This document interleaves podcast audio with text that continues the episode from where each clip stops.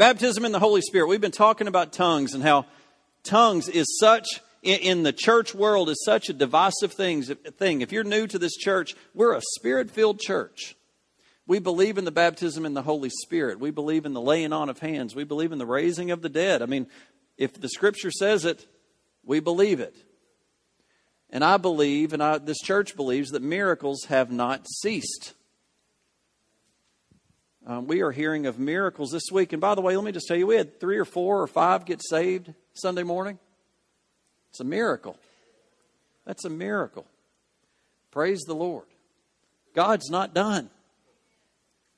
God's not done. But when we've been talking here lately about tongues and how uh, in four of the five cases where it talks about the baptism in the Holy Spirit, tongues were evident.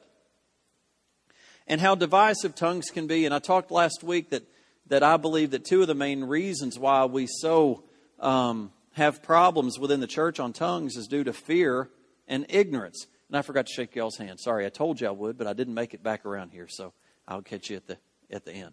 We don't have band practice tonight. We have a deacon meeting, so I'll be able to come right off the stage and, and get you.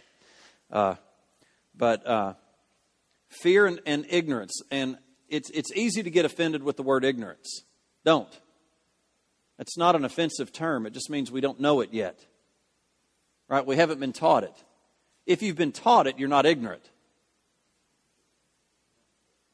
You're just choosing to go a different direction. Right?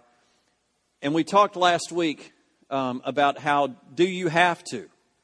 If you get the baptism in the Holy Spirit, do you have to pray in tongues? And my response was no, you don't have to. You get to. It's a gift. And we're going to look at Scripture tonight to help reinforce what tongues does. And, uh, you know, even as a pastor, I start sweating up here when it comes to talking on tongues. Let me tell you, it's, it's not worth getting bent out of shape over. It's not. It's something that you need. Uh, we've looked over the last few weeks, and I'd encourage you to go to the website and download the last few weeks and learn about the baptism in the Holy Spirit if tonight's your first night. But personally, I'm convinced that anyone who has the baptism in the Holy Spirit can, once he or she understands what's involved, can speak in tongues. And that is the only, the ones that don't are only due to fear or prejudice or lack of understanding, which prevents it. And repeated experience has borne this out. I was with a group of, young men, 20, 20 year olds, this weekend. And uh, my nephew coming home, the Lord had started talking to him, telling him specifically, this this person you're going to run into needs the baptism in the Holy Spirit. And he wound up telling my sister, who told me, he said it became a, an obedience thing for him to walk through. He couldn't make him do it, but his job was to do what the Holy Spirit was telling him to do. And he went to him, went and grabbed me. Sure enough, the, the Spirit of God came down. He received, he got his prayer language, and all of a sudden, the, the power of God came over all of us. They started prophesying over me. I started speaking over them. It was in that, it was in that setting that we were in Saturday night.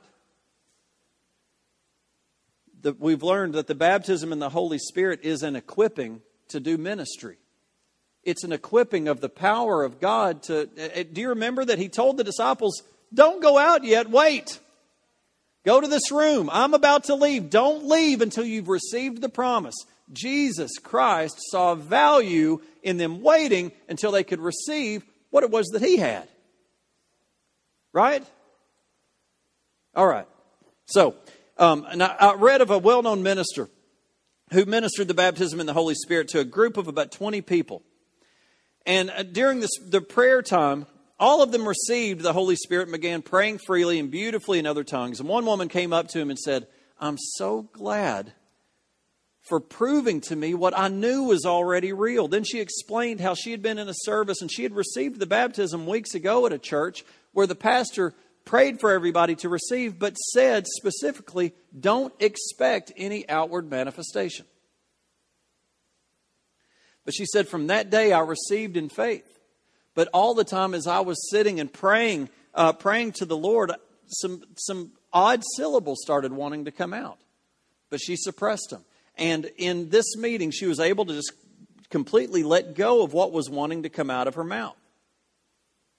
But so many times, uh, people will, will receive the baptism in the Holy Spirit, but not get the manifestation of tongues. And the question would be asked can you have the baptism in the Holy Spirit without speaking in tongues. And I like what Derek Prince, if you, if, if you follow me at all, I'm going to teach a lot. I, I, I have been raised by my parents under the teaching of Derek Prince. He's, he's dead now, but was a big part of the charismatic movement back in the 70s. Bob Mumford, who we have in this church regularly, he, Bob Mumford, Derek Prince, Jamie Buckingham, uh, you know, a lot of these men that, that really helped plow the way. But Derek Prince, in this question, can I have the baptism without the Holy? Can I have the tongues without? Can I can I have the Holy Spirit baptism without tongues? And he responded, Can an elephant be an elephant without a trunk? the answer is yes. He would just be a funny looking elephant. But he would still be an elephant. A trunkless elephant is a pretty funny looking thing. The trunk is a normal and important appendage for the elephant. He feeds himself with it, he bathes himself with it. In fact, he's, without it, he's not a normal elephant. So is the same with speaking in tongues in relation to the baptism in the Holy Spirit. Scripturally and practically, it's an important part of the baptism. So as you consider this teaching, if you happen to be a trunkless elephant, or if you have friends who are, both you and they need to understand the significance of speaking in tongues and seeing what you're missing out on. And that's what I'm going to go into tonight. What are the major blessings of having this gift that should be accompanied with the baptism in the Holy Spirit? Briefly, I'm going to show you some, some things. I'm, I'm sorry, I'm wanting to continue to review. We have seen five cases where people have been saved, have believed in Jesus Christ, have been water baptized, and days later, received the baptism in the Holy Spirit. Scriptural. Everybody remember? All right, we've got a few new faces in here, and I'm just not wanting to get ahead of myself. So, what are some major reasons for receiving uh, and manifesting, uh, having a, a, prayer language or, or uh, praying in tongues? According to Scripture, let's look at number one. Number one, it is God's will for everyone to speak in tongues. Let me give you a scripture. 1 Corinthians 14 5. I wish you all spoke with tongues. I'm going to go through these quickly. Number two, speaking in tongues, now catch this, strengthens and edifies the believer.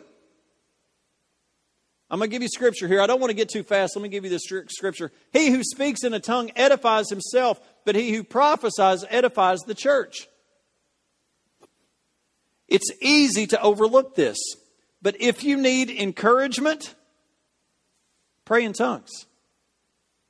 It shows us right here out of Paul's mouth that he who speaks in a tongue edifies himself. Let me tell you, we need prophecy. We need the spirit of prophecy to be released in this church. We need the spirit of tongues to be released. Now we're not we're talking about two different things. One is a tongue that comes in the church, another one is a tongue that comes in your prayer language. But you can see that tongues will edify. How many knows that when you don't have anywhere to go, when you don't know how to pray, when you start praying in tongues, a lot of times that pressure releases. I'm going to show you why. Number 3. He who speaks, it's too slow. He who speaks in tongues is praying in the Spirit. 1 Corinthians 14, 15. What is the conclusion then? I will pray with the Spirit. I will also pray with understanding. I will sing with the Spirit, and I will also sing with my mind. Uh, mine says, with my mind, with understanding. I will pray with the Spirit, but I'll also pray with my mind. I will sing in, with my Spirit, but I will also sing in my mind. Can you see there is a difference in praying with your normal language and praying in the Spirit? Are, are you guys, y'all were all excited during worship and now we're kind of mellowing out. Let's don't, let's don't. Stay, stay with me. Amen? I, I know you're probably drinking it in, but Pastor needs a little encouragement every now and then. I can look at two people and I know they'll shake their heads at me. David's one and uh, Robert's the other one. Everybody else is, not everybody, but. Okay, we'll move on. What shall I do? I will pray in my spirit. I'll also pray in my mind. I will sing in my spirit, and I will sing in my mind. Y'all don't hear it, but I'm praying in the spirit. I'm singing in the spirit all the time up here. And when it gets loud, I'll be praying in the spirit over the microphone. You just won't hear me. Next, number four. Speaking in tongues or praying in the Spirit is a divinely inspired means of praying effectively for others. Romans 8, verse 26 says, Likewise, what am I doing with a different translation? I'm going to read the way I've got it here. In the same way, the Spirit helps us in our weakness. We do not know what we ought to pray for. Now, catch this. For we do not know what we should pray for as we ought, but the Spirit Himself makes intercession for us with groanings which cannot be uttered.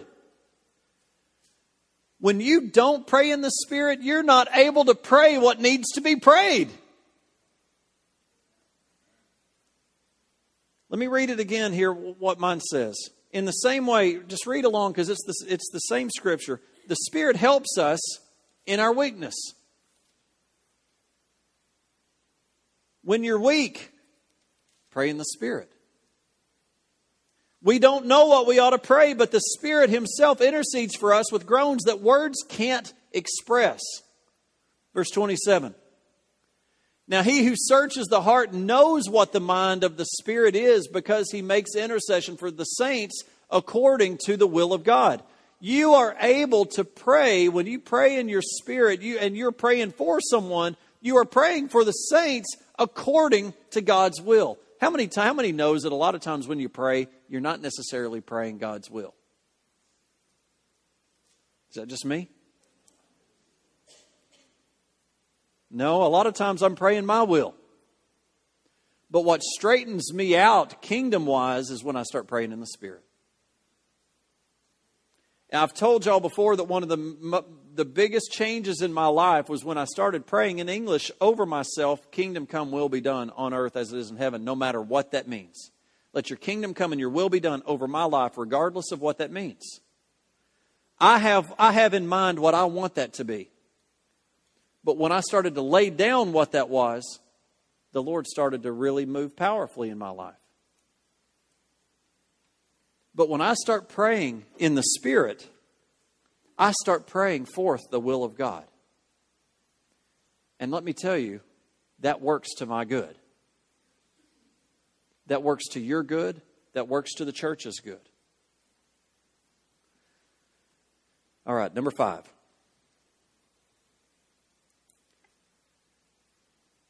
Speaking in tongues is the normal scriptural means of entering into the baptism in the Holy Spirit. Acts Am I going too fast for y'all can't read that? All of them were filled with the Holy Spirit and began to speak in other tongues as the Spirit enabled them. Acts 10 44. Let's keep looking one more. While Peter was still speaking these words, the Holy Spirit came on all those who heard the message. The circumcised believers who had come with Peter were astonished that the gift of the Holy Spirit had been poured out on even the Gentiles, for they heard them speaking in tongues and praising God. Those in the upper room did not know what tongues were. Yet it is what followed. It is the norm. To receive the baptism in the Holy Spirit and not pray in tongues is not the norm. We've seen in four of the five cases that we've been shown in Scripture that it's evident when the baptism in the Holy Spirit is received. And the fifth one, and I've said this over and over, it's argued that it did happen then because of what was being seen that Simon the magician wanted to buy it because he saw something happening. And many scholars believe that it was tongues. And for any trunkless elephant who, who may be here or may be struggling, let me give these words of encouragement. You can pray in tongues, and according to God's word, you should. It's a part of your heritage as a believing Christian to enter into the supernatural life of God through the baptism in the Holy Spirit. And its initial manifestation of speaking in tongues. Now, I'm going to I'm, I'm gonna give you something that you're going uh, to enjoy here in just a second. So many times I've seen Christians who have felt that they were baptized in the Holy Spirit but didn't speak in tongues and desired to. And no one ever told, told me afterwards that, that they thought, I've never met anyone that once they've gotten their prayer language has ever come back to me and told me it was a mistake, that they should have never received that. Never. Now, I haven't prayed for that many. I've probably prayed for a hundred. I hope that's not pushing it, but I don't think so. I think in the five years that I've been pastor, I think we've had at least a hundred receive the baptism in the Holy Spirit. And I haven't prayed for all of them, but I, there's been more that I've prayed for. Not one time have they ever come back and said, Man, I wished I hadn't done that. Or I wished I hadn't got my prayer language. Not once. Maybe you've experienced somebody like that, but I haven't.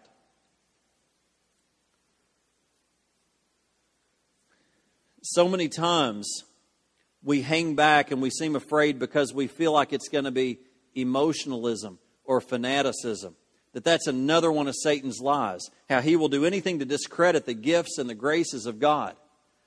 Let me ask you this. How many times, and not many of you have done this, but how many times have you ever come up here to pray or give a word and immediately attack hits you before you can get back to the pew? That's Satan. You came up and you felt like it was God saying to go up there and give it, and the moment you give it, you start to question it. We've all done that. Satan will try anything he can to stop prophecy, stop tongues, stop healings from happening. Why? Because it builds faith. We've seen that prophecy edifies the church. Larry Smith gave a word a couple weeks ago that really strengthened me. He talked about a key, there being a key that the Lord was desiring to unlock. We need the manifestation of the Lord. And see how quickly that the moment tongues showed up at Pentecost, did they start to label it as they're drunk. So, the charge of emotionalism has caused many people to think that maybe if, if I receive this gift, I might lose control of myself. That maybe you'll be in the Walmart parking lot and just all of a sudden uncontrollably start praying in tongues, start foaming at the mouth. And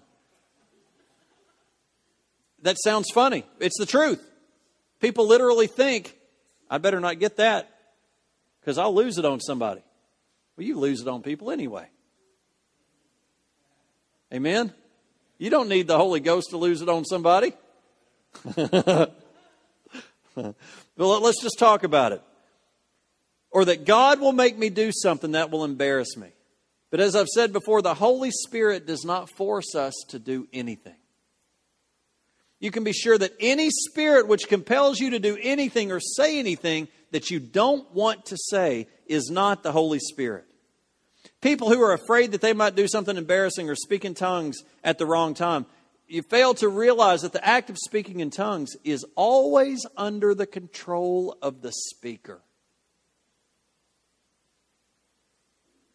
Did y'all catch that? The person, not the Holy Spirit, decides when he'll speak out. And when he does decide to speak out in tongues, whether it'll be loud or quiet, I have full control over when I start and stop. I've never met anybody that in their prayer language did not have control. Now, in a manifestation that can happen in church, I think that sometimes you can't hardly hold it in. That's not what we're talking about here. Have you ever had a word from the Lord and you couldn't stay in your seat? Your face starts getting hot, your body starts sweating, and something's got to give. And sometimes you've got to move. But you know, when I'm praying in the Spirit, I can start, I can start and stop right now. The person, not the Holy Spirit, decides. The very fact that Paul gives instructions about how and when speaking in tongues is to be manifested in a public meeting clearly indicates that the one speaking is in control. Even the manifestation in church, you have control over. Paul wouldn't have had to give those instructions if we weren't physically capable of obeying them. So, can you see this is something, it's a gift that you receive from God but that you have full control over. Another objection is that is that tongues back in the day that it's not as supernatural today as it was back in, in God's day because there aren't languages being spoken uh, that uh, foreign languages that are being spoken that others can understand that it's just emotional gibberish. But I've told you even in my own personal case, do I know someone that was over in Russia and was ministering? The guy's name's Dick Braswell, whom I've met felt the Lord tell him while he was preaching to start preaching, just to start praying in tongues. And it was in their local language, which he'd never been there before. He didn't know the language. That argument saying God's not the same God today that he is that he was yesterday.